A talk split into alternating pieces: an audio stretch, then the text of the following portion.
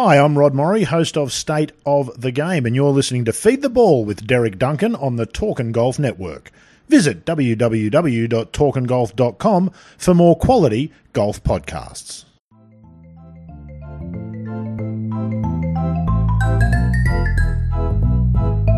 Hello and welcome to another edition of the Feed the Ball podcast. This is episode 51. I'm Derek Duncan, and my guest is Bruce Charlton. Anticipating my first visit to Chambers Bay, one of the Pacific Northwest's most notable modern courses and site of the 2015 U.S. Open, won by Jordan Spieth, I expected to like it. And why not? Contoured fescue fairways that shuttle the ball in all directions, slopes and embankments to use to scoot your ball toward targets, width, oceanic greens, sand underfoot and in the surrounding grass covered dunes invoking feelings of Western Ireland, views everywhere of Puget Sound. Sign me up. But what I didn't understand was how generic of a description of Chambers Bay that would be. I'm loath to repeat the age old golf adage, you have to see it to understand it. But in this case, you really do. The golf course was not just good, it was surprising. Built on the old Steilacoom sand and gravel mine near Tacoma, Chambers Bay had the potential to be anything. It's a nearly completely manufactured golf course built purely from industry and imagination, but it also possesses what so many other courses often miss ambition, a demonstrable point of view, and a willingness to take advantage of a rare opportunity to create something original and profound. Most importantly, the design doesn't allow aesthetics to overshadow or outweigh the stimulating, thought provoking golf underneath. One of the men primarily responsible for the creation of Chambers Bay is Bruce Charlton, President and Chief Design Officer for Robert Trent Jones II, the firm that built the course. Parenthetically, another force driving the design was Jay Blasi, who joined me for episode 42 of this podcast. And for that matter, you can also listen to Robert Trent Jones II himself, or Bobby, who was on episode 10. Look for those episodes under the podcast tab at feedtheball.com. Charlton joined RTJ2 in 1981 and has been by Jones' side for most of the company's major work since that time. I'm not sure any design firm has cast their line as far or in as many different fishing holes as Jones 2's consistently has. Charlton and Jones have designed courses in over 35 countries, including places like Tunisia and Russia, as well as outposts like Vanuatu. But Chambers Bay is undoubtedly their hallmark expression, and it marked something of a turning point in their architectural trajectory. Charlton and I talked about that, and also got very detailed about Chambers Bay and how the course was crafted, and ended with a little about the legacy of golf architecture from the 70s and the 80s into today. So let's get into it now. I bring you Bruce Charlton.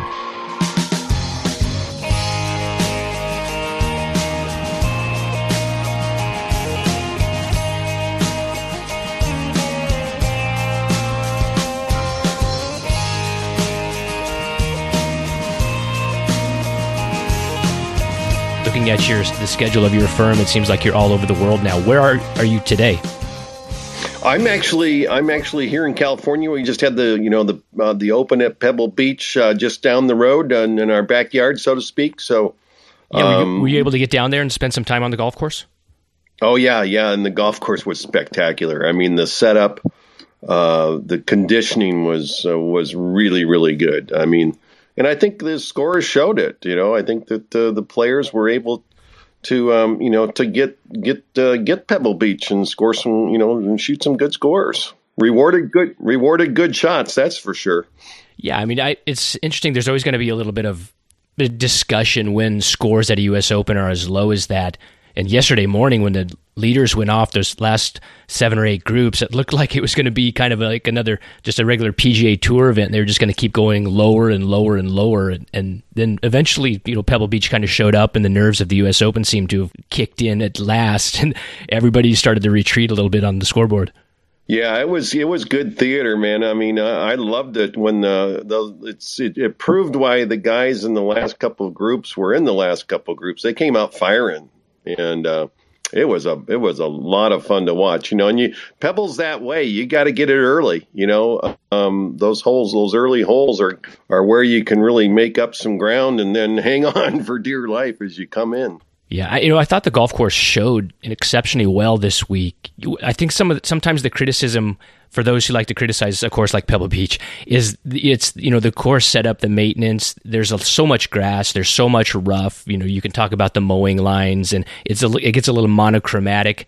And but I think the overcast weather for having four days with not not a lot of sun kind of just brought out all the the richness and the textures and the colors. And it, I don't think Pebble Beach on TV, at least from a viewing standpoint, has ever looked that good. Well, you know, that's interesting. I hadn't thought about the overcast nature, but you're right. Um, um, the overcast nature of everything made the green stand out more, the, all the green grass and not the bright blue ocean and all that good, and the rocks. That's a good point. Yeah, yeah. I mean, I, I, mean, the golf course was just, um, you know, I've I've lived and been here now 30, 39 years or so, and and um, I have never seen Pebble better. I agree with you. Yeah.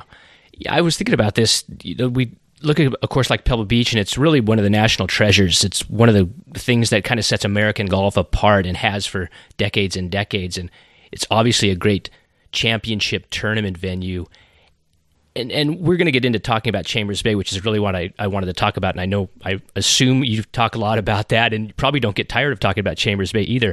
But I'm wondering, I'd, lo- I'd love to get your opinion. All these golf courses that are hosting USGA events and PGA championships and and so forth. They're really older historic clubs, and you know they've obviously are worth it. They they have great histories. They've produced great tournaments, great champions. They're they're just kind of woven into the fabric of American golf.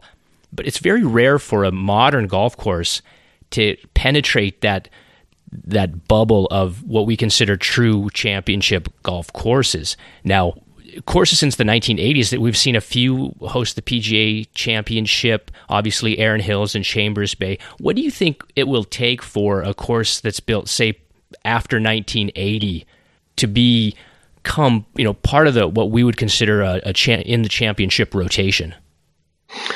Well, I think there's a there's a number of factors that that go into the selection of a venue like that, and um, I know in speaking directly from my experience at Chambers Bay that it was kind of a perfect alignment of a of a number of of things that the USGA saw as real benefit.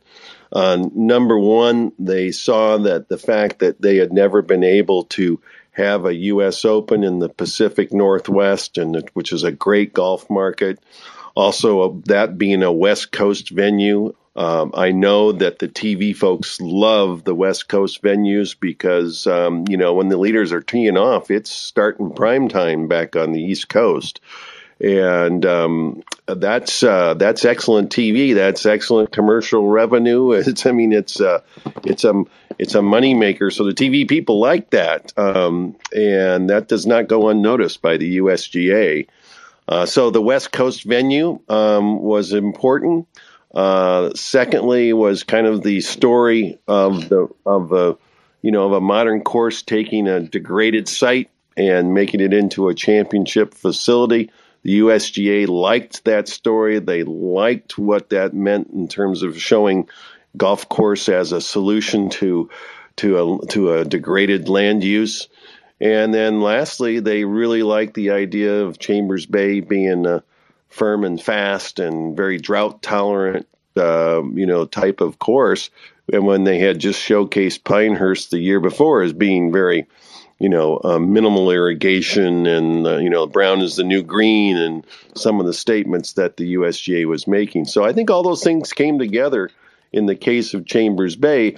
Uh, in the case of, of Erin Hills, I, I think right on the hills of Chambers Bay, I think the USGA made a you know a very um, uh, you know concerted decision to um, to go to look at look at some new venues and uh, and uh, you know bring in different parts of the of the nation and they really wanted to go back to the Midwest. I know, and they really liked what Erin Hills offered, and and uh, so I think that you know the current group of uh, people involved at the USGA are open minded to um, looking at things outside the rotation, uh, and um, you know I compliment them for it. I, I, think you know PGA may have made you know uh, when they went to um, Whistling Straits. Uh, I think they opened up some some doors there too. So um, I'm hopeful from an architect's point of view that they continue to to survey, um, you know, courses, new courses as they come online as being, you know, potential um, venues. I think they one of the things I know the USGA likes to do is they like to test it, test the courses uh, with the with another major championship like a U.S. Amateur. Uh, you know, the, that's always a good proving ground for a course and and uh, and how championship worthy it is. You touched on a couple things that I think are incredibly important, not only for championship golf, but just in golf going forward, and that's producing a golf course or having a golf course that uh, doesn't need a lot of watering and a lot of inputs and a lot of fertilizer. You can get it; it can play a little drier and it can play faster, which makes uh, for a more interesting surface, which, which Chambers Bay did. And yet, as far as I know, and you can correct me if I'm wrong, there doesn't seem to be uh, any rush to get back to Chambers or Erin uh, and t- just to talk about those two particular. I mean, so that's my that goes to the heart of my question is, you know, what would it take for uh, one of these courses to be on, you know, become accepted on the level of a Pebble Beach or something like a Winged Foot or just a, a place that we just accept as a, a great U.S. Open or PGA or Championship American course? Well, I think there's tradition has a lot to do with it. I think uh, you know the uh, tradition of hosting hosting tournaments and uh, and yielding uh, great champions. Um, you know, if you look at it, I was I was struck yesterday by that 1972 was the first time they ever had a U.S. Open at Pebble.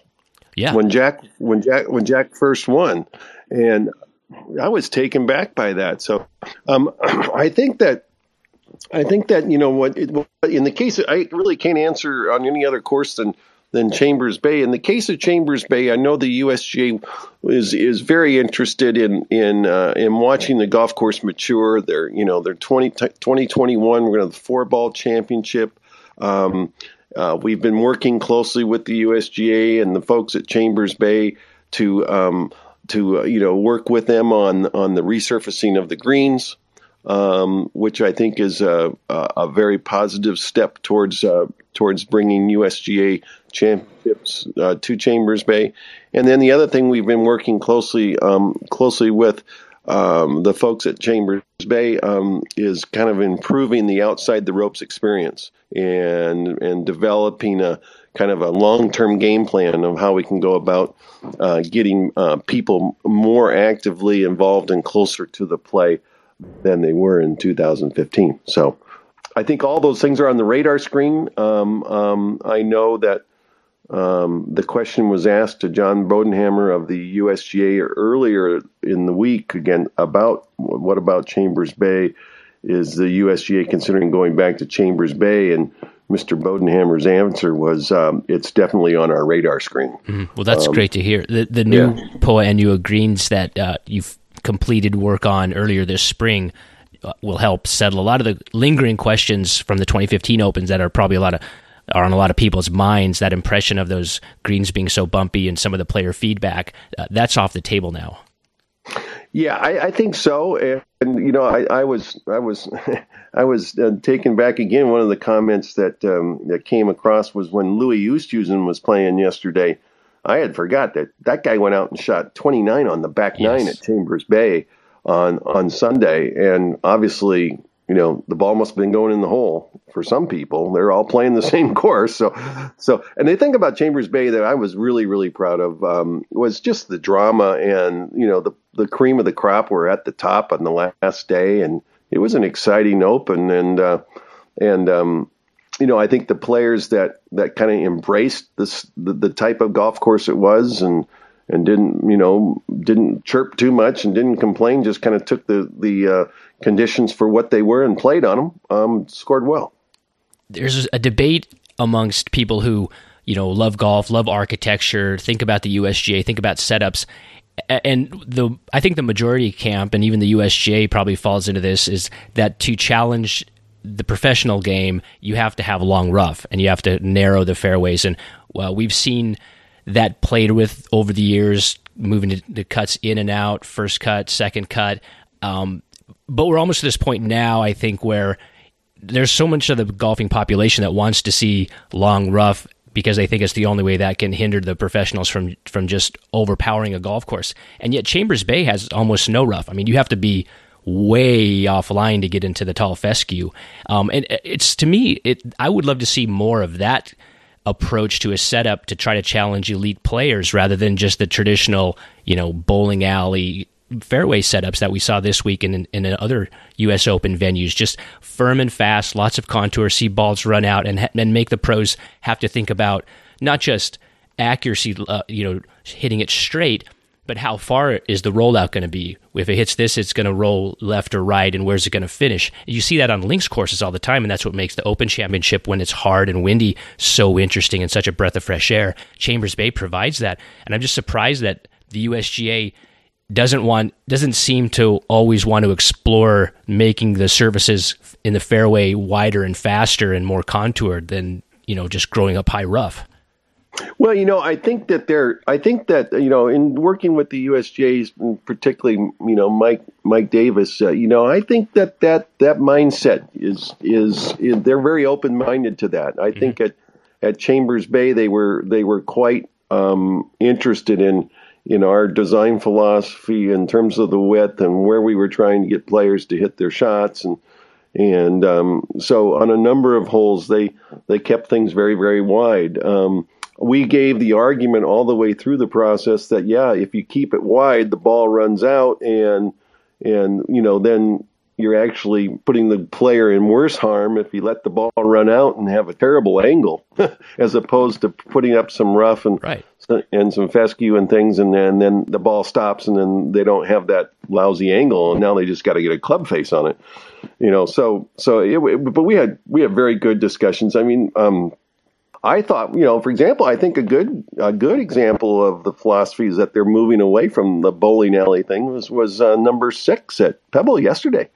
Um, you know, they they've taken mowed that fairway wide all that the way cool. over to yeah. all the way over to the ocean. And I'm I'm I'm thinking when I saw that uh, walking the course earlier in the week, I you know I just my, my I was it, was stunningly good.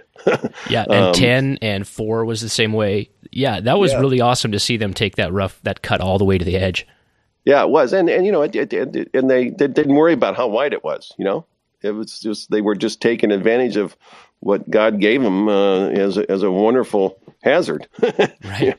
Pacific Ocean, not a bad hazard. Huh? No so, kidding. Yeah. So so um, no, I think that they're I think that they're they're definitely you know steering away from some of their their norms. I'm really excited to see them when they go back to Winged Foot, which I which is a great AW Tillinghast. I mean, it's it's uh, it's awesome, and um, I know there's been some good work done there recently too. So be interesting to see how they set that up. But there, you know, I've noticed at Pebble even they were they were varying fairway widths, and you know, it wasn't pure bowling alley golf. They were taking advantage of uh, of some slopes and letting the players use some slopes a little bit more. I mean, I, I just thought it was uh, was was really really well done.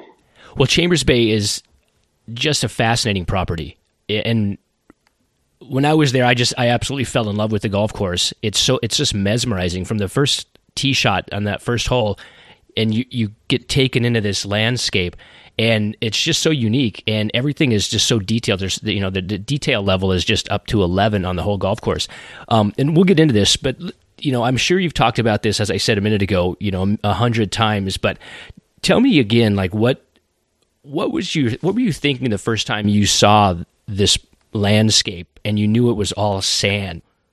Well, it was um, it was breathtaking. I mean, the first time you you come to uh, the site at Chambers Bay, of course, it was it was sand piles everywhere. They had conveyor belts up. Uh, you know, there was trees, very small brushy trees growing on some of the some of the leftover sand.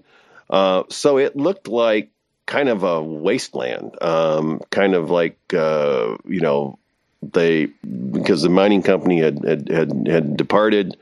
Uh, um, it was it was breathtaking yet um, uh, what's the right word? Um, it was it was it was it was also just like a mess, you know. Right. It, it, so so but but understanding the scale of it when you stand on the top of the rim of, of, of what they call the, the rim looking down into the to the quarry of, of Chambers Bay, it was spectacular and the views and everything. So So once we got down in the property and started walking it and felt, you know, all the sand and the different types of sand and and then got over to uh, you know the part of the property next to Puget Sound, uh, um, it just got better and better and better. And, you know, our, your imagination starts really going to town. And, and the best thing that Pierce County, our client, did was, you know, they kept the mining permit. Uh, so uh, you know they had the they had the rights and, uh, and the permit to you know we could dig you know seventy feet down if we wanted to. We could fill hundred feet high if we wanted to because it was all part of the mining permit. Yeah. So that that really gave us an open canvas, and and the Pierce County folks basically said, okay, the original the original task was to lay out twenty seven holes, and and we did that as part of our interview. But then we said, you know, but if you really want to do something special and really bring the golf world to a place like this, then we think you should do just re- 18 really, really good holes and leave yourself spaced for maneuvering and, and, uh, you know, maintaining this kind of dunesy look. Um, so, they they listened to us and, and they agreed that that, uh, that would work, and we showed them how it would work, and so uh, Chambers Bay was born out of a bunch of crazy ideas. right. So you knew you had a great opportunity, and you knew you could had sand, and, and you had the ability to basically create almost anything you could imagine within the budget. Now the there's the budget constraints, and I know that the number on that went up as you went along. But take me into the behind the scenes and what's the process like at RTJ2 between you and Bob?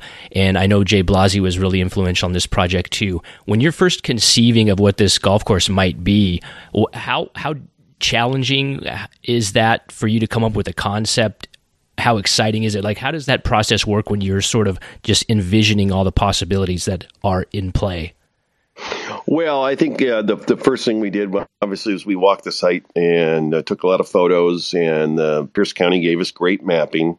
We had good aerial photos, and so one of the things we did is we was we studied the slopes, um, did slope analysis of what was out there, even understanding that we could move everything, but we were then looking for areas that potentially would pocket water and make sure that you know if you were doing a link, links landscape, you kind of want to make sure water's moving, and so we made sure that we we took advantage of some of the places where the the mining operation had left things kind of in a flat area, and we complemented those with a lot of big landforms in and around and moving through these spaces.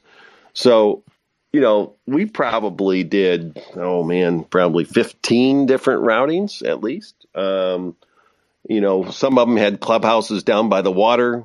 Uh, some of them had clubhouse, you know, not near the water at all and, and up on top. Uh, you know, so it was, uh, it was a long, um, but fairly concise pro- process with Pierce County. So we would we would do concepts. We'd go up and show them to Pierce County. They would they would say, okay, we like the land use here. We like the land use here. We'd like to leave some land up north for a park. Um, you know, they they really didn't like the idea of taking the public all the way down next to the water.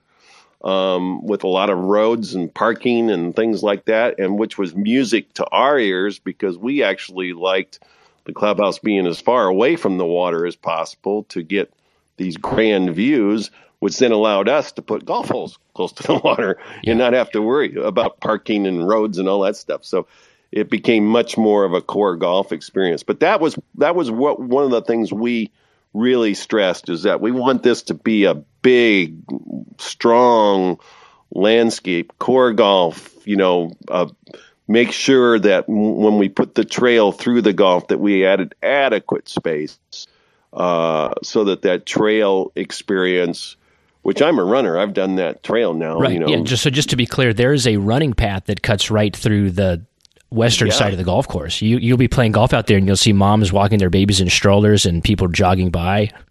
Yeah, in fact, I always tell people, uh, you know, the best things about Chambers Bay, if you're having a really bad day, you just watch everybody walking on and walking and running on the path, and you never know, you might have some good sights. right? yeah. But uh, but uh, um, no, definitely, and you know, it, it's a community park. Number one, that was you know was made very clear to us by the folks at Pierce County. This is a community park. This is going to have additional land uses. The golf course will be kind of the hallmark land use, but we need to make sure we understand the other land uses and. Um, and that was part of the real fun of the project. So we routing the uh, the trail through the golf course, um, was great. That actually helped. The USGA loved that in the fact that that became kind of their major thoroughfare uh, for people and mm-hmm. movement mm-hmm. of people. And then you know you spur away from that. But um, yeah, uh, to make your long story short, we we would we would uh, conceptualize uh, in the office. We would bounce them off all of us. Uh, and uh, and then go up to Pierce County and show them ideas and get their feedback and refine and and we ended up with a the routing that that of course the course is now and uh, we one of the main things that that was important to all of us on our team was that especially if this was going to be considered for a championship venue uh, is that we wanted both nine holes to experience the height elevation and difference in elevation from Puget Sound to the top of the golf course. Mm-hmm. Uh, so, um, you know, we kind of run around on the front nine down low, and then we climb, start climbing the hill on seven and eight, and then nine. You know, big downhill shot down into number nine green, and um, and then we do the same thing on the back. You know, we start probably on 12 which is the old the old haul road and yeah. start climbing up the hill on 12 13 then you get to 14 and you know you're at the top of the hill. And so that that that made for a good test of walking for everybody including the caddies no doubt. uh, dur- during the open. Yeah. So that was a key right to get the clubhouse up on the up on the high side up on that bluff overlooking the course instead of down and also the fact that there was a decision made to make it a walking only course. I'm, I'm sure that freed you up in the routing and that just oh, yeah. kind of opened every door for you.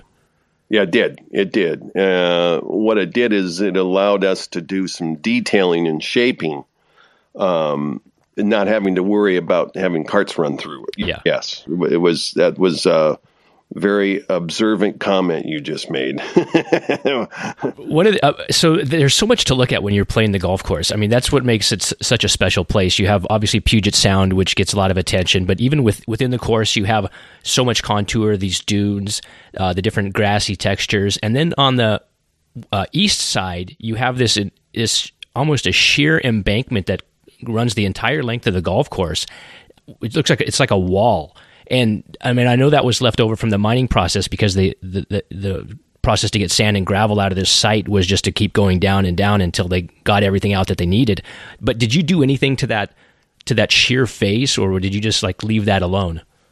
No, no, no. We we we um, um our our shaper, the guy that shaped most of the project, guy by the name of Ed Taano, and uh, T A A N O. Okay. uh, um, a wonderful guy, a very creative guy um, he he reworked that slope um, along the entire east side, with the exception of right behind Seven Green, which was where there were some existing uh, vegetation up high on up on up near the pathway, mm-hmm. uh, uh, and uh, we did not want to to disturb that.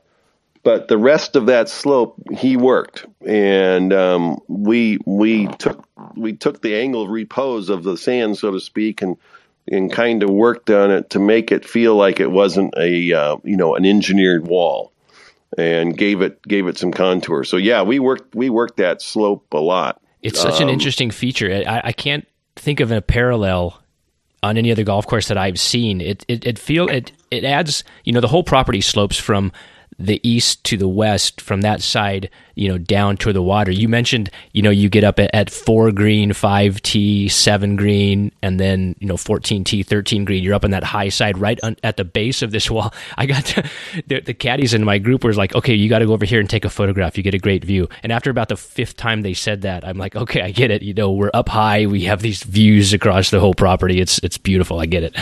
but that, that being up against that wall, it frames in your experience in a way that is just utterly unique. And then uh, even on the north side, there are really big mounds and moguls and dunes as well. So, you know, the the property tapers off toward the south, but you have these these uh, landmarks that kind of box in the experience. It kind of gives it the uh, what's a pretty big site, almost a sense of intimacy, and then you can go on a lesser more closed in sense of intimacy when you get into some of the hole corridors and, and some of the green contours. So there's there's this beautiful kind of expansion and retraction of vistas and golf experiences within this one site. It's it's very it's very moving when you play it. You experience uh, so much of the landform. And getting back to the routing, you also the routing turns you constantly. Uh, was that a that must have been another something you were striving for is to to continually turn your your aspect what you see in a different direction with each hole we yeah no question um, because we we were aware that you know that that the winds could be a big factor. Uh, so we wanted to make sure that we didn't have more than two holes in a row playing in the same direction. Um, one of the, one of the other things that we did is obviously you have Puget Sound, right? And Puget Sound, when you when you get up high, and even when you first come to the site, you look down into the site. You know, Puget Sound is is what a great frame, what a great you know thing to have to to frame your golf course. So, so um, when we first started with the land, um, there was a bluff along Puget Sound, and um, so one of the main things we did with our routing is that we tried to um, on the holes that we paralleled um, Puget Sound, we dug those down 40 feet. So we we we took them down at least 40 feet so that those holes were down low. And then all the other holes that we played either parallel or perpendicular. We tried to bring a lot of holes in perpendicular to the holes uh, adjacent to Puget Sound so that you could, on those holes, you could feel like you were reaching out and touching Puget Sound, even though you were a hole away. Uh, which is a little bit of a you know landscape trick, right? Right. Like but, there's sort of these infinity greens that sit up higher. Right. Right. Exactly. And they sit up higher, and you're you're you're you know you're hitting a shot looking into Puget Sound, but you're you're you know you're a whole a whole away. That was big in terms of the routing, and there there again goes back to the fact that we could do whatever the heck we wanted to with earth moving. Right. Um, and we could craft uh, everything. And you know, we're, we're just moving around sand. We were like kids in a sandbox, literally. I mean, we were we were able to dig with our Tonka toys and uh-huh. go in there and and uh, and really kind of play with things. So, how much of the how much of the shaping and the detailing did you work out in the field? Does your firm on this project at least or in general work like that or did you try to map everything out on the computer or on, on paper so you when you got there you could tell your shaper exactly what forms you wanted to build? Well, it definitely uh, it evolves so much in the field, but we were, you know, uh, being for being, you know, a project for a public body. Uh, we produced a very accurate set of working drawings and a very accurate grading plan.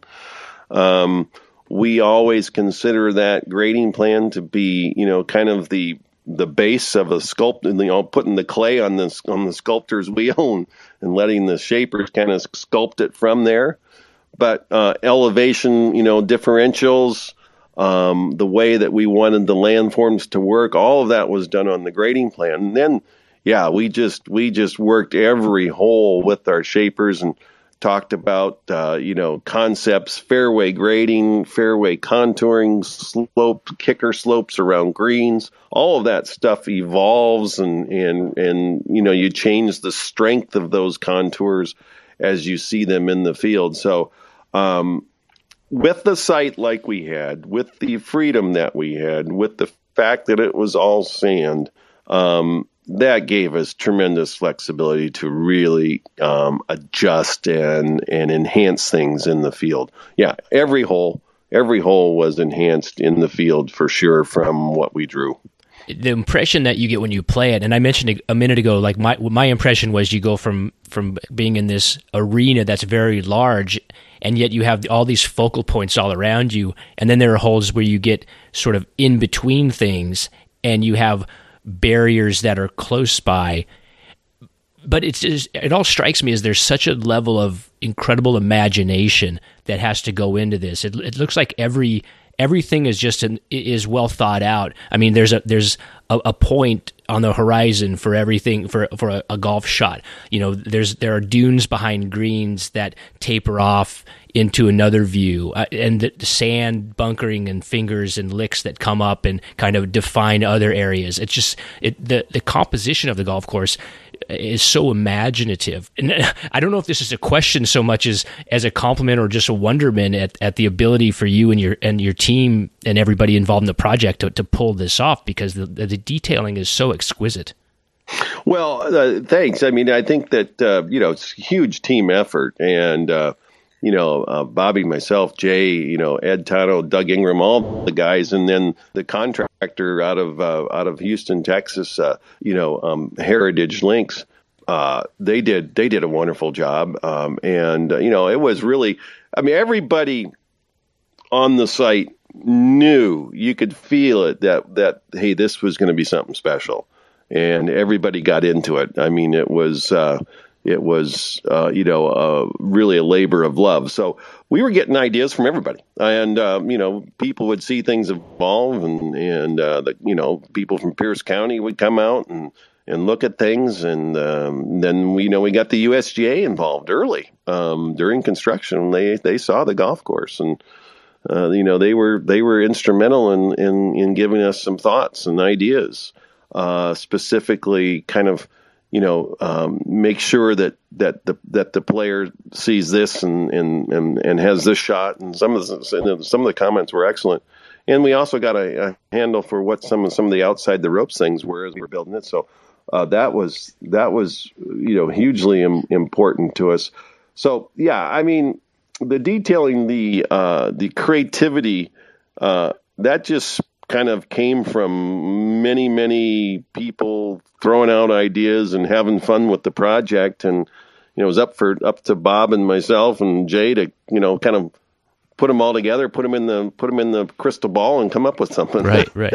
Now, of course, all of this is beautiful to talk about, and it's it's beautiful to look at. But you know, it doesn't amount to anything spectacular or great unless the golf course itself and the way you play it isn't also excellent.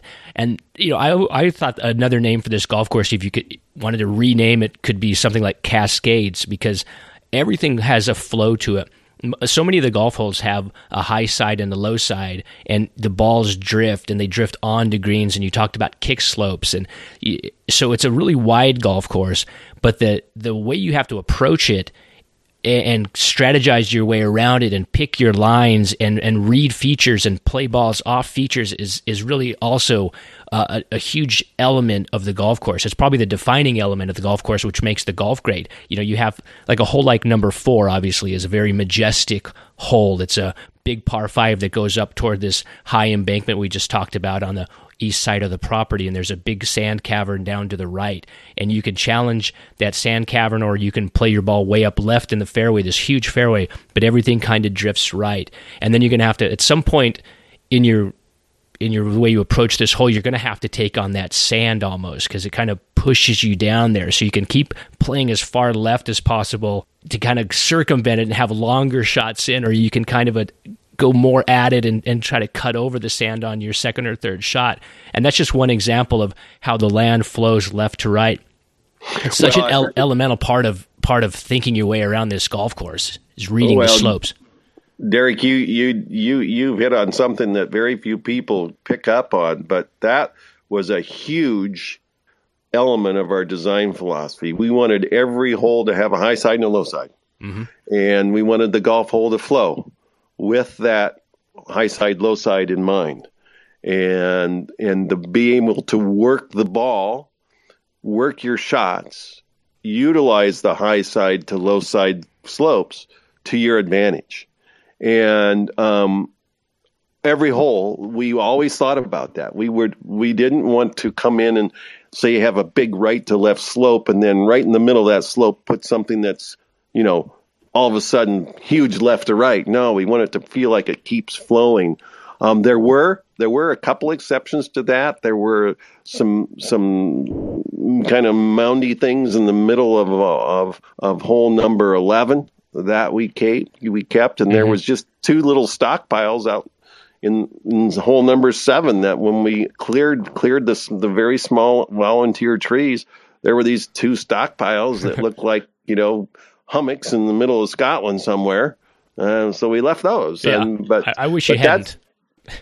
but but but uh, yeah yeah yeah it makes the seventh hole a, um, a, a, you know a, a demanding um, but uh, highly interesting hole. Yes, no, I- for sure. It's actually one of my favorite holes out there, especially the tee shot.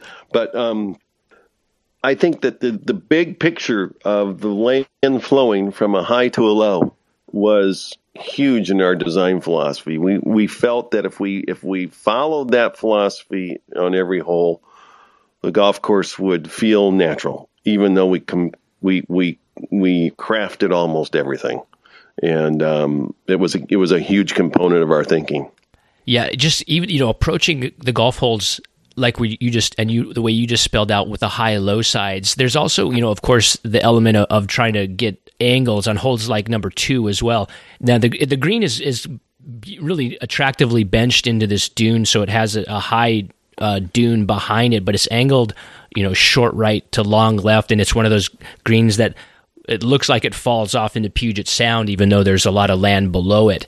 And you can you can, but it's it's just set up so wonderfully. You can, I think you can hit your drive like you can either try to hit your drive down the right and get a straight in angle, especially if the pin is toward the back. Or if you're over to the left where that bunker cuts in, you can try to hit a draw. And there's a there's a uh, sort of a, a tier on the green and a kick slope that'll feed the ball back there. So there's just so, there's so many different ways you can approach holes if you're you know controlling your your drive and your your ball fairly well and even if you're not even if you're kind of a high handicapper and you're just just trying to get it between the lines you still have different ways to get the ball up on or close to the green Exactly. We wanted people to, you know, really be able to utilize their um, imagination, make sure the ground game was an important part of uh, of how people could attack Chambers Bay, and um, it was um, it, it was a lot of fun because uh, we, you know, we would we would make sure that everything about the ground and the entrances to greens and the slopes around the greens were were even if it was bunkering, even if it was mounding or dunes, we wanted to make sure that there was, you know, access ways, you know, creative ways that people could get themselves, abstract themselves out of trouble, and uh, and and utilize some of these some of these slopes that that we purposely and you know implemented into, especially in the green complexes. And that's so critical for a pub. It's a public golf course. We we tend to forget that maybe for those of us who don't live in the area and and travel a great distance to get there and play it. But you know, the people who live in that community get to play it for a, a low rate, and it could be their everyday golf course. So you want to be able to get those people around in an efficient fashion and and sort of accommodate a nice pace of play and, and an enjoyable experience to your repeat customer. And that's what all that openness does. Oh, definitely. And um, you know, uh, when we first opened Chambers Bay, it was it was hard. It was hard to lose a ball because the fescue areas were thin, and and uh, you know, over time, obviously things grow in more and more. But uh, uh, the idea was, uh, you know, let people go out and enjoy themselves, find their ball, hit it again, and you know, there's all kinds of hazards, all kinds of trouble to get into, but if you uh, played things smart, you could you could maneuver your way around these things. So Yeah. I, the feedback that I that I got when I was there and just talking to other people, one of the, one of the more I guess controversial holes, or the maybe the just the flat out least liked holes there is is the eighth hole, and it's a it's a par five. It's just straight. It runs right along the base of this high wall that we've been talking about, and everything kicks hard from that slope down low. And if it kicks too far right, it really drops down. Um, I, for one, I kind of thought it was interesting. And I was just, I was kind of gratified that you did that. You took a long run uh, along the base of that wall instead of like running another hole up and down it again and making, making the walker have to go up that hill one more time because you just walked up that slope on four and seven. So your legs are burning a little bit at that point. Can you talk a little bit about that hole and if it caused any uh, discussion or de- serious deliberation amongst the des- design team? Oh yeah, yeah. We we talked about that a lot, and, and um, um, one of the things that we really we really knew that we wanted to do was the ninth green site. The ninth green site was a plateau that was kind of left at the mining operation, and we always saw that as being a great green site. Um, and we didn't have a problem with the ninth hole being a par three, so we kind of worked our way backwards from nine green site and one of the things that we determined is that, okay, we've got people up on four, like you said, and got them back down on the floor and then back up on up towards the, the, the wall, so to speak, on seven. And we determined that maybe the best way to to work our way and get to uh, the ninth green site was to just parallel the slope. And um, we, you know, we determined, uh, you know, we talked about bunkering in the slope. Uh, in the wall. We talked about bunkering below, uh, but we decided to, um, you know, just make a very, very straightforward uh, par five with all grass. You know, there's upper levels and lower levels and all kinds of things that can happen to your ball. But just to, you know, really truly make uh, a very straight hole, you know, and one of the most you know, difficult holes in golf or hit it straight and hit it straight again. You know? yeah. yeah. yeah. It's a little and, unnerving to have to do yeah, that. it is. And, uh, um, uh, you know, it, I think it, the reason I think eight is probably less popular, uh, with the players is that it's just, um, it's just a straightforward test and you have this huge slope on the left huge elevation change drop off on the right. And it's probably the most confined, believe it or not, it's probably the most confined that you feel on the entire golf course. Mm-hmm. And you're just up high, and there's there, it's like scary, you know.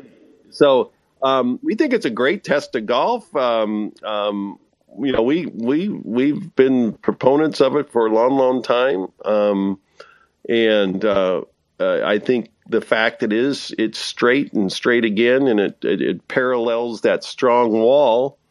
Uh, there's a discomfort level amongst players when they play it. So um, by design, yeah, and in a in a golfing experience that has so much going on it's a really it's an interesting reprieve i mean there's a lot going on in this hole for there not being any bunkers and it's just like you said it's a straight shot but it's it's just a change of pace that is sort of almost alarming at the time and you know and if you're the right kind of approach it with the right mentality you can really appreciate that um, you mentioned you mentioned that you, you wanted to use that hole to connect you to the 9 tee to get down to the site that you found for the ninth green that was kind of a plateau that was existing there.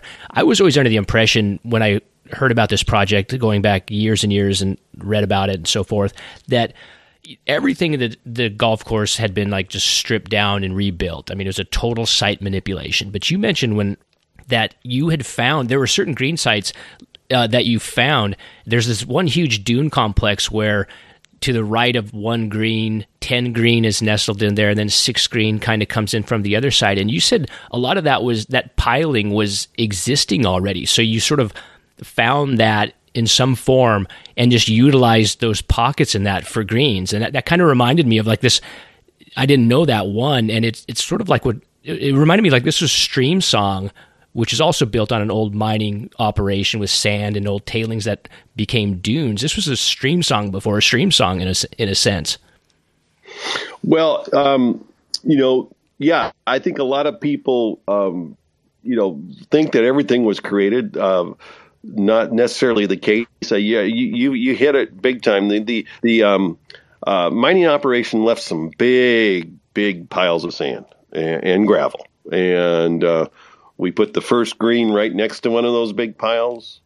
Uh, the tenth green uh, site was discovered when we were walking the site one of the first times, and uh, there was a very narrow little band of dirt that was in your way if you're playing it from now with the tee shot. And we cut through that band of dirt, and boom, there was a, a you know a Ballybunion esque uh, green totally. site. You know, yeah, it's so you know? cool. Uh, and uh, and then yeah, coming coming back towards six, um, that that green site was was discovered uh, when we walked the site and started getting things cleared and there there was you know a, a, basically the same sense of the same stand pile, and um, so we took advantage of those. The 14th green, uh, much like the first green, there was the, the big pile of the big dune between the 12th fairway and the 14th fairway makes a triangle, and that was left by the mining operation. We just hunkered this 14th green down right, not right next to it, but down below it, and then utilized that high to high right, low left idea right. into the design into the design of the hole. So, um, yeah, there was there was some green site. Nine nine was a plateau that was there, and uh, we we we just it just it was just a nice plateau that we said, well, let's just work with that, and uh, so um, yeah, there's there's there's a handful of places there where we just we just stuck with what we got. Now twelve, the whole twelfth hole was the was the uh, was the haul road. Yeah. So as we as we were going to kind of wrap up our Chambers Bay discussion, uh, I wanted to talk. I couldn't get away without talking about twelve. Now you mentioned it was a it was an access road kind of that weaved through these these piles uh, originally, and then you just kind of saw the contours of a, of a hole there. It's a short par four, very short, that goes pretty severely uphill. And then the green is benched into this pocket of huge Irish looking dunes. Um, it's such an amazing hole with, with so much strategic you know, it demands so much strategic thought to approach it. I mean, there's a lot of decisions you have to make standing on that tee, especially if you've played it a few times and figuring out where the where the pin is and you know how to approach that short par four. You know, we we were walking the site once again. That was how that was how we always got from high to low, and um, some of the best sand on the property was where the uh, the fourth hole is and the thirteenth hole is. So um, we understood that okay, that's why they built that haul road, mm-hmm. and the and the dimensions of the haul road were almost perfect. And you know, we had a philosophy going into this uh, that you know maybe par wasn't that important, and you know holes could be you know different pars if you wanted to be based on where we where we placed the you know the the tee markers on our ribbon tee concept, you know, where the tee is the fairway, the fairway is the tee, they all blend together. So um, that hole 12 was designed to be a very, very short par four drivable or a very long par three, either or. And um, of course, it seemed to have more popularity as a drivable four. And the green itself is is enough of a defense for you know for either. um, so uh, it was it was just um, uh, you know let's just work with what we got uh, type of philosophy and, uh, um, you know there, that's one of the very few areas on the golf course where you have a more typical Pacific Northwest backdrop to a green where you've got some trees. And, and um, it was it was just a, a cool departure um, from a big, huge, wide open site, and then all of a sudden you get into this narrow little, you know, kind of I don't know, kind of a little little slice into the dunes, and that's that's we kept it and just thought it was great. Yeah, and the so the green is is deep and narrow, and it has really three distinct sections. There's sort of a bowl area in the front, uh, and a bowl area in back, and maybe a little bit of a, an area like that in the middle as well. So depending on where the the flag is put, you really have to think about where you want your second shot to be struck from. If you can get on the front of the green, then you have and the pin's back, you have to I mean, it's going to break six different directions to get it all the way back there. How I can imagine, like when you're building this, you're you're thinking like, well, we're gonna we're gonna sucker people into you know into some really awkward positions because they're going to expect to make three, four at the worst. But if they drive it up and they hit it in this left bunker or the pins in the back, and they have have to putt it or they have a, this awkward chip shot from a hanging lie on the right because they didn't quite get it all the way on the green. They're gonna they could make five from back there you know and it's so hard on a sh- short par four like that. It's like 260 or something uphill from certain tees. It's so hard to get yourself to lay back with an iron and have a full wedge shot into that green because you want to take a shot at it. It's it's a, such a psychological moment in the round yeah, it is. It is, and it it, it entices people because it's close enough that um, um when you play the the sand tees or the tee, the more forward tees that us normal hacks play, you know, um, yeah, it, it's even the distance that you go, hey, I can drive this thing, and um, um, you know, it's it's it's in a receptive kind of cavern, you know, valley, swale, or whatever you want to call it. But yeah, I mean, one of the one of the key things was that the, was we really wanted the green to be something spectacular in terms of its defense, and um, I remember the very first kind of test that they had on the golf course was a kind of a mini skins game, and Michael Putnam, local guy, uh, Aaron um, um, Baddeley, Baddeley, Bubba Watson, and uh, gosh, who was the fourth guy? Was it Hunter Mahan? I don't know. Mm-hmm. Anyhow, mm-hmm. uh, they played it, and all four guys took it on, uh, you know, to drive the green. Uh, three of them drove the green. All three of them three putted. you know, and um, and I can remember thinking, okay, well, the golf hole works. That's good. yeah, because it had its own defense. Um, so uh, just to just to you know, once again, you know, uh, kind of a work with what you have and just be creative. Yeah, was it was just just a you know just an easy. It was in many ways that was one of the more easy holes to design. It was there, you know. Yeah. We just kind of worked with it it, it's such a it, the one course that I mentioned Streamsong a minute ago, and and they're really yes. they're very different places, but the common denominator would be sand, and you're working on an old mining operation. The the course that actually has the most in common that I can think of with Chambers Bay would be Whistling Straits, another mm-hmm. course that was not built on sand, attempts to try to sort of look like an Irish course, completely built from scratch. And it's just it's really interesting to see two different variations on a similar idea. And i think what really separates chambers bay other than it being on sand and you can really get that that run out with the fescue so the grasses are different.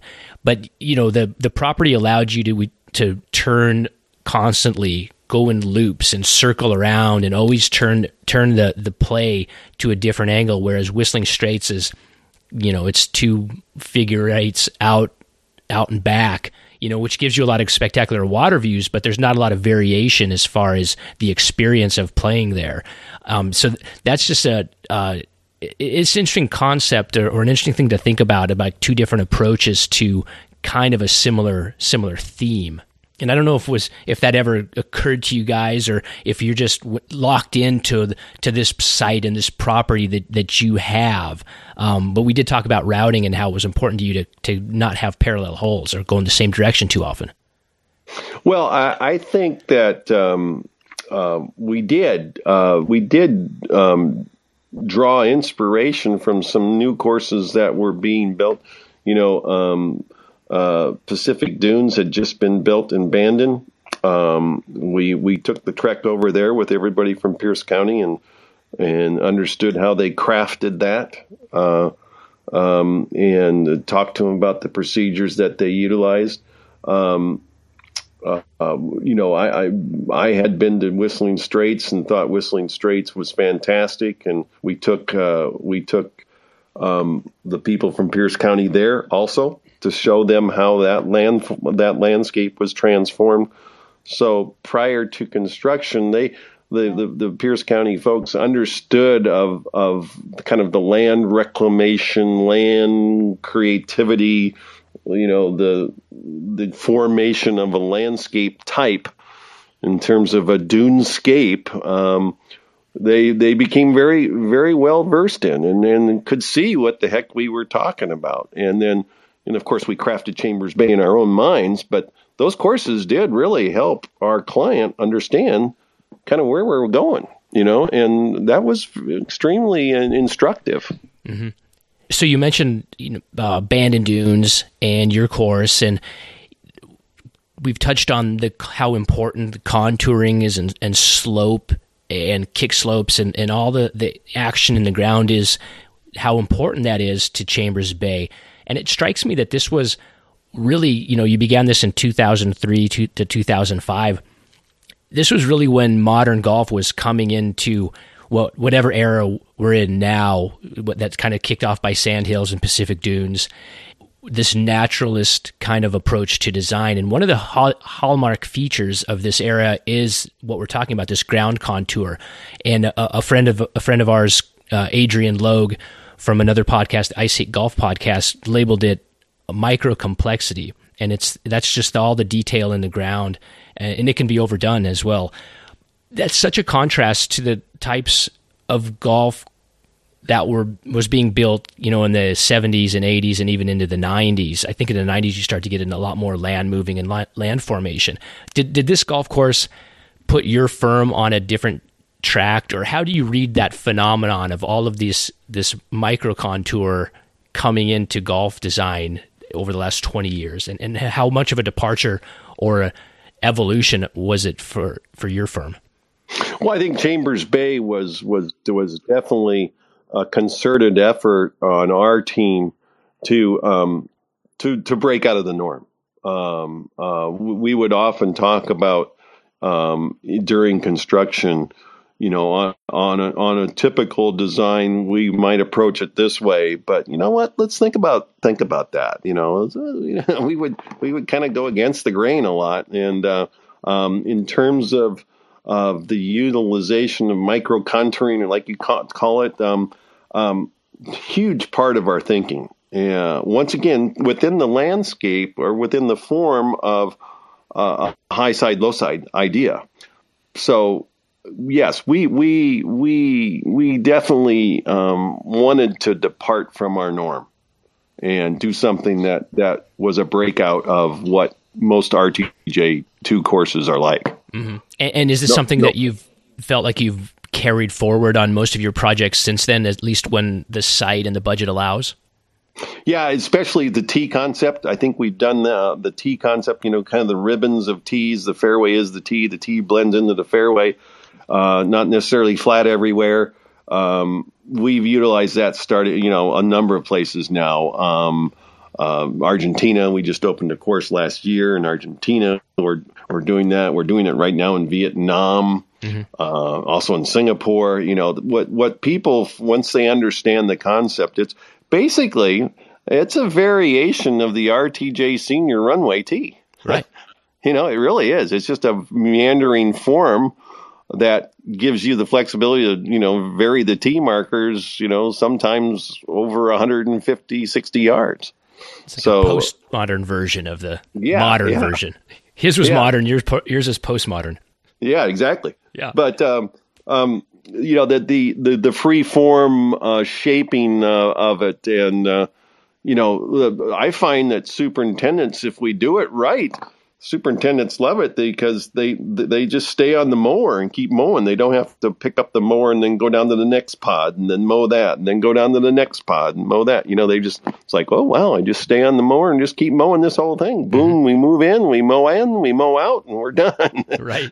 so so uh, it, has got some benefits, that's for sure. So we've we've incorporated a lot of that. Um, we we you know we've got a brand new project in Vietnam's all sand. Uh, we're doing very very similar um, types of uh, creativity in in dunescapes and the use of the use of uh, the ground game and things like that uh, there. So you know when you get sand uh, as a golf architect, I always tell everybody that when you give a golf course.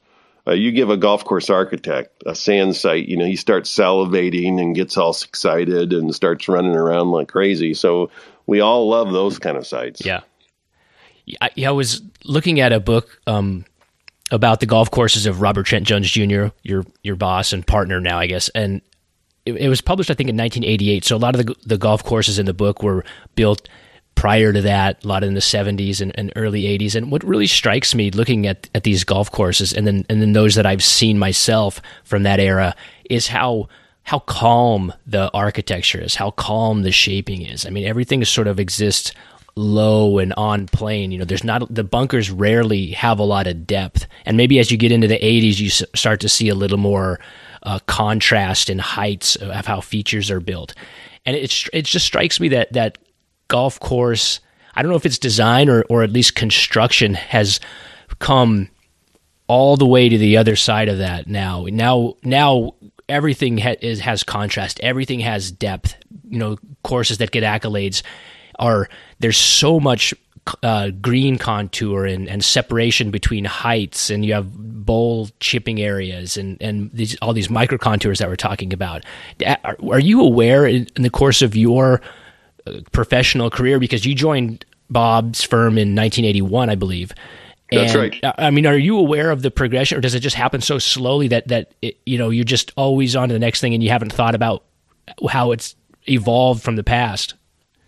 Oh, um, yeah, you're definitely aware. Um, um, and one of the interesting things is you really makes you aware of it is when you're asked to go back to one of your courses that you built um, in the 80s and the 90s and and do what we call a golf course audit and, and walk through and look at things that that you see that could make the enhance the golf experience, make the make the golf course more sustainable from a maintenance point of view, and things like that. And you you really realize how design your design philosophy has evolved and changed, and and and frankly worked with a, a, a golf market in 2008 that you know like everything else just kind of you know the bottom fell out, Right. and um, I think that's been a very very good thing for golf course architecture is that we all got had to get back to the basics, and um, you know not you know do you know 10 waterfalls on every course and you know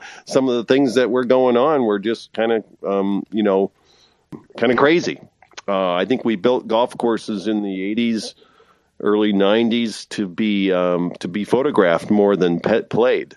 Uh, we you know they were just bold. Everything was bold and big and you know um, we find ourselves just being much more um, much more careful in terms of uh, of what we're building and the scale of what we're building and how do you get in and maintain it and I think it's it's it's something I, I know that uh, you know, I'm talking with my cohorts in the American Society of Golf Course Architects. You know we are are very much aware of is that uh, you know you just you, you just can't go overboard anymore. So you definitely feel that your your your your design, you know, your design philosophy grows as you grow as an architect and as the firm grew. Yes. Um, we, we, you know, one of the things I think the big thing in our firm that's that that that we've really touched on the most uh, has been the use of width. Uh, that width is a good thing. Um, you, you know, even even if you've got the best players in the game, you know, give them width, and and sometimes they scratch their heads and go, "Well, where are you telling me to hit it?" And I'm going, "Well, where do you want to hit it?" you know, mm-hmm. they're they're so used to bunker left, bunker right, or whatever. You know, you hit it between here. And sometimes when they're not, when they don't have visual clues of where to hit it, then they got to think about it, you know. So, um, uh, it that was part of another distinct philosophy that we used at Chambers Bay was you know with the width we were forcing people to make up their mind. Well, you know, know there's the fairway. You want me to hit it someplace? Well, yeah, hit it where you think. so. The, the the firm's uh, design philosophy definitely you, you you yeah you could feel it changing yeah you could feel it as it evolved and uh, and uh, it's it's been a good thing all the way through I think. Do you feel like or your experience and your knowledge is when did the concept of of making golf courses difficult that being an ideal? Because I, I, do think it was an it became something that gave your course a, a, stamp of being a hallmark important golf course. You know you wanted it to be challenging and that that kind of took over golf course design and construction for a while. Do you think that that came in in the 60s and, and 70s or did it really get even more accelerated in the in the 80s and the 90s?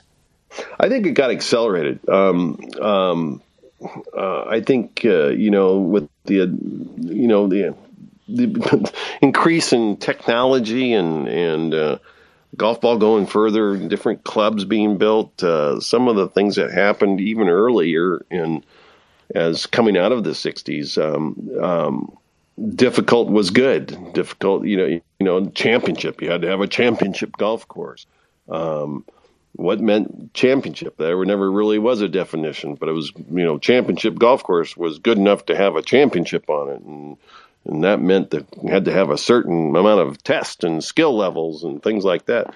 Um, uh, I, I think that that that was just kept all that momentum kept going through the 80s and 90s, and I think uh, from a from a pure artistic perspective, I think everybody was moving way too much dirt. Uh, we were making mounds and 16 foot deep bunkers, and you know, I mean, some of the PGA West stuff.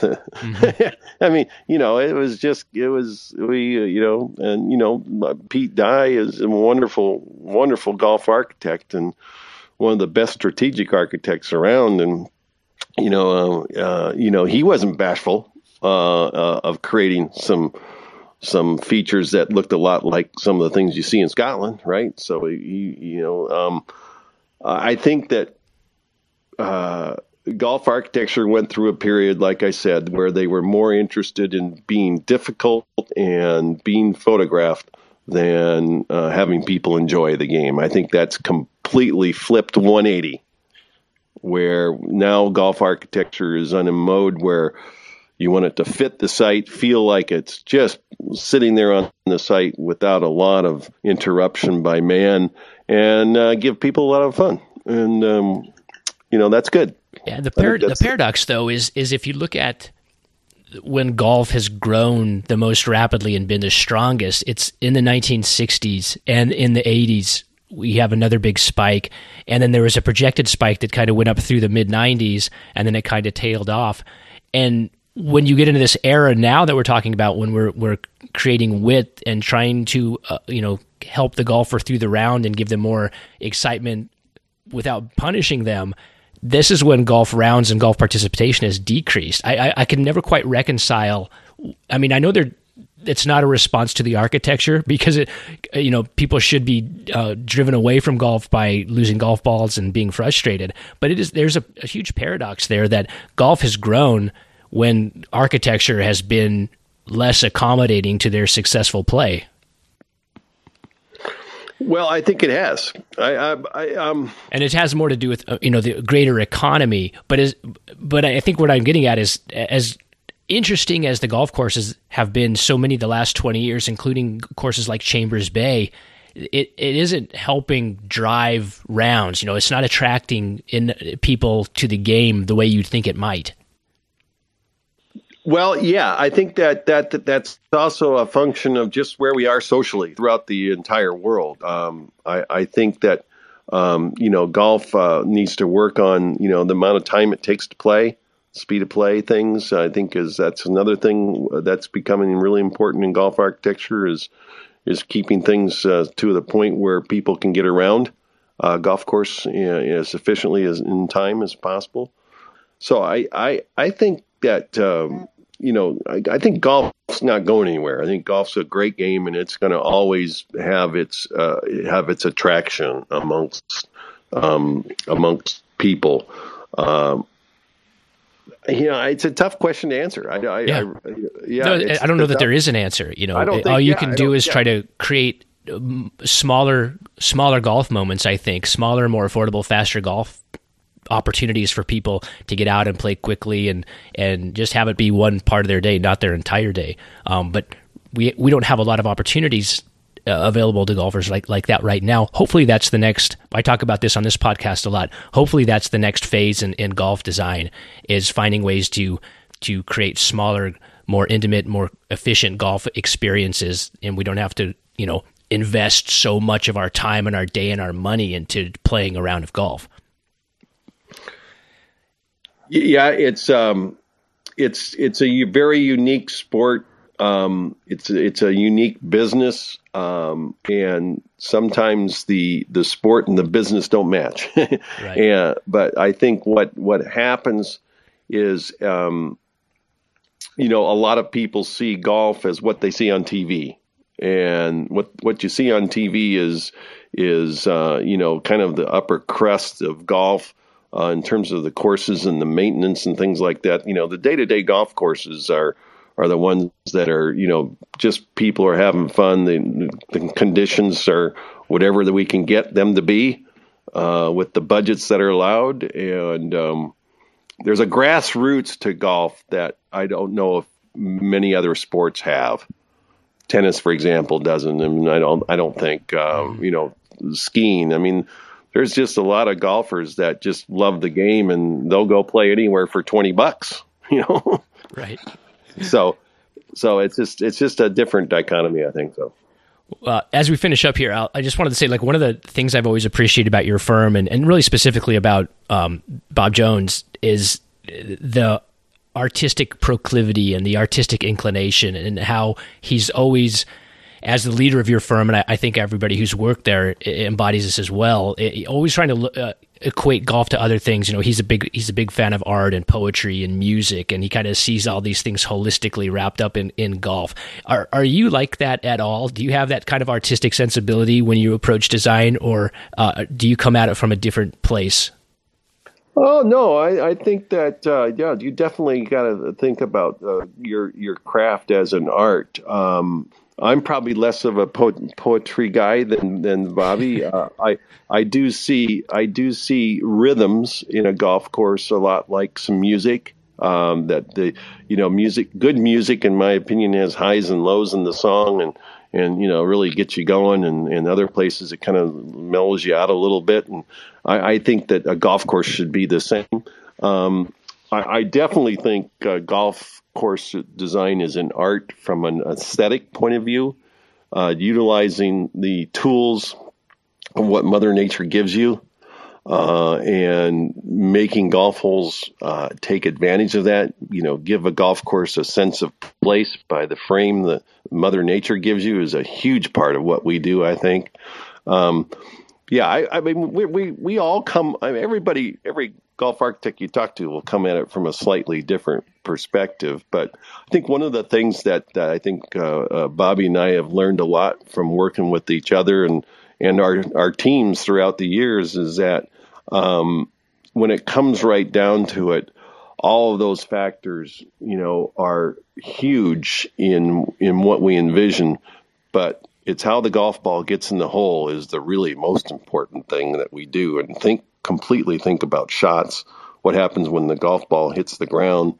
The shot values, the carry distances, the angles, all that stuff. That's where golf architecture really gets into the fun, the nitty gritty, so to speak. Right. Uh, um, some of the other stuff is is is more a byproduct uh, from what we believe is really good strategy. And we, we definitely are a strategic oriented firm. We, we, we like to give people ways to hit around trouble and and not be you know a penal uh, golf architecture firm. We want to we want to be more strategic. Yeah, I'm not sure how you could convey um, a sense of music or a piece of music or a, a, a, spiritual philosophy in a in a golf course if you didn't tell the golfer that that's what you were trying to do. You know, if you just turn them loose on a golf course, no matter what your uh, artistic input was, they're they're going to be looking for for their golf ball in the fairway and try to figure out how to get on the green and probably miss all of the uh, other esoteric uh, approaches that might be applied. Um, uh, well, I don't know if this is uh, fair to ask you this, but you know, you work for for Bobby. His father was one of the most legendary golf course designers, dominant figure from the 40s through you know the early 90s. And I'm not sure how familiar you are with with RTJ's work, personally, but I talk about him all the time on on this podcast because I feel like whether you appreciate his style of architecture, his work or not, he's an important figure worthy of study that and I don't I kind of think we're in a period where he's not appreciated and almost dismissed uh, by a lot of the architectural uh, aficionado types but I don't think that's fair because I don't know that we really have a good grasp of, of his true designs and, and everything, you know, has changed so much and evolved. And his one, you know, Rees Jones has reworked so much of his, his, you know, the top of his, his top championship courses. His famous courses have been like redone so much. If you could pick one Robert Trent Jones course that you would like to see restored perfectly back to the way it was when it was first built to his original vision. Can you name one that you'd like to see? It's a good candidate for that. Well, that's a very, very good question. Um, I think Robert Trent Jones Sr. you know really made golf into a golf course architecture into a profession in the modern era, um, and uh, you know he he was spectacular in terms of his defense. Uh, that that you know that the golf course architect is the defender of the of the sport and kind of the goalie of the net, so to speak. Um, um, one course of his uh, oh man, um, that's a very very good question. I'd have to think about that, but uh, um, you know, there's I think Firestone, you know, uh, is is is some of his, I, would like to see that less tweaked around and, and be more in the RTJ senior style. I think Spyglasses had some things done to it that. Mm. Not bad, not bad, but pretty good. I'd like to kind of see that maybe restored a little bit more to his original things. Um, those are the two that stick out, probably. It's amazing to see Firestone pictures of when right after he uh, renovated it because it was an existing golf course and he couldn't change the routing. He right, kept the exactly. original routing that was already there, but it's almost treeless. There's very few trees on the golf course, and now there's such a defining cloistering factor, uh, and it just it it accentuates the the parallelity of those golf holes. Whereas it was a much more open experience when he first got done with it. Oh yes, it really was, and um, it's it's grown out through the years, and uh, but you know his his his strategy, his his intent to you know to, to, test the tough you know the toughest players, the best players in the game. Um, you know he he was good at that, and uh, and uh, you know he was the original open doctor, right? So hmm. um, um, you know he he had a sense of uh, how to extract uh, difficulty and and make a championship course really a good strong test.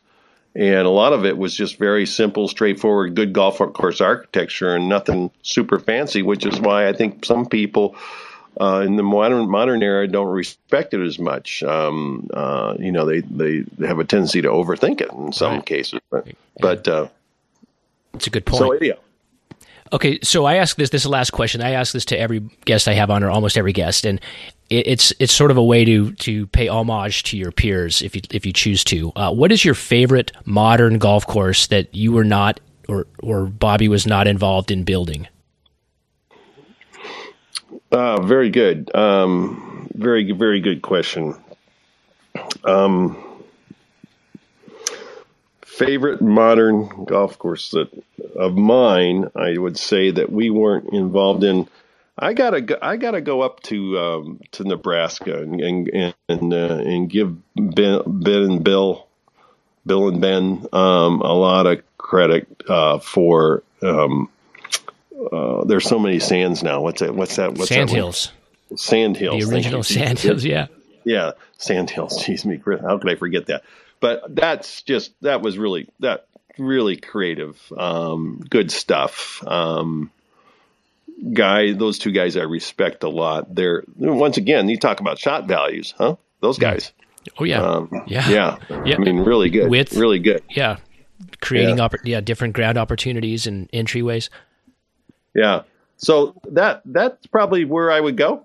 Do you, um, so do you remember like the first time you saw Sand Hills or, or heard of it or saw pictures or even visited it? Did that strike you as like, okay, this changes things. This is going to be different now. This is something that we haven't seen in architecture for a long, long time. Or was it not um, that profound? No, it was profound. What was profound about it to me was like how lucky these guys were to get a site like this. yeah, of course. Um, as, so now what's happened is everybody's looking for these kind of places, right? Um, and uh, and you're creating these kind of places. Um, the the idea of ruggedness and being less kept, and um, you know, everything doesn't have to be perfect. Was was what I came away with uh, from a from a design point of view. You know, just bunkers just kind of cut out. You know, I mean, just kind of dig holes and call it a bunker. you know, yeah, uh, that was good. I mean, it was it was that was profound for me. Was that you know, but once again, it all relates to wow, how great of a site. You know, I mean, all sand. Man, this is this you know what what a what a treat to work on something like this. You know, so um, that that that's what it came came to to my mind the funny thing is when when you talked to Bill about it, he said it was not fun. It was a terrible experience. Not a terrible experience, but he said, you know, people ask me, it must have been so fun to build sand hills, and he's like, it was not. It's brutal conditions, brutal elements, and the pressure to to produce on that site. it was very stressful. so, but well, at least we get to enjoy it. Yeah. Yeah, interesting. It, it does, boy, when you play the golf course, it doesn't feel that way. It feels like they had they, they just we're having a blast. Yeah, yeah. Maybe, maybe if they, I'm sure now they have a lot more fun, but at that point in their careers, they, they probably thought this is our shot. If we screw this up, then we, we're back to the minor leagues. could be, could yeah. be, could be. Bruce, thanks so much. It was great talking to you. I love talking about Chambers Bay with you, and even more than that, I loved playing it. It's a, such a it's a fantastic place, and, and great job there. And I, I really enjoyed the discussion.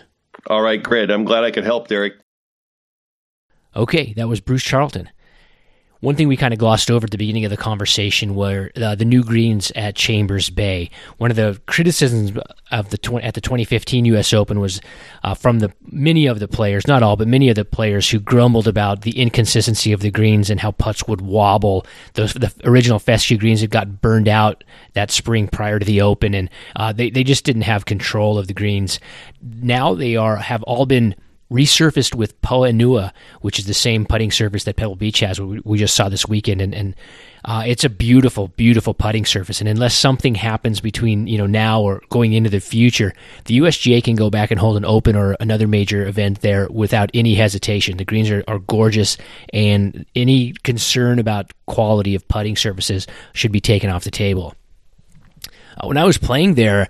Uh, me and uh, a friend of mine in, in our foursome, uh, we're just talking about well, what is the major criticism of Chambers Bay? Why isn't this course ranked higher? I think Golf Week has it ranked 50, maybe on the uh, modern golf course list, which seems about you know 25 30 places too high in my opinion and we were just we are wondering about what is the criticism why you know isn't this golf course viewed in the same light as some of the other new golf courses, the, the, the, Streamsongs, the Sand Valleys, the Mammoth Dunes, those type of golf courses that have, have burst onto the modern list at such a high level. I think one of the things that we maybe could come up with was I could see the, a criticism of the golf course being sort of over manufactured and overly busy. Uh, I mentioned uh, our friend Adrian Logue from the iSeek Golf podcast uh, mentioning uh, on their podcast how he thought maybe Tara Iti in New Zealand, Tom Doak's latest course there seemed a little too uh, overproduced, overworked. Every little detail it, showed a level of intricacy that was can be a little off-putting. Um, maybe Chambers Bay has a spot of that, I guess, if you're sensitive to that. But my impression and my feeling going around the golf course was uh, that I was transported to another place. And, and when you get into some of these green sites that are tucked between these dunes, it really does feel like Ireland.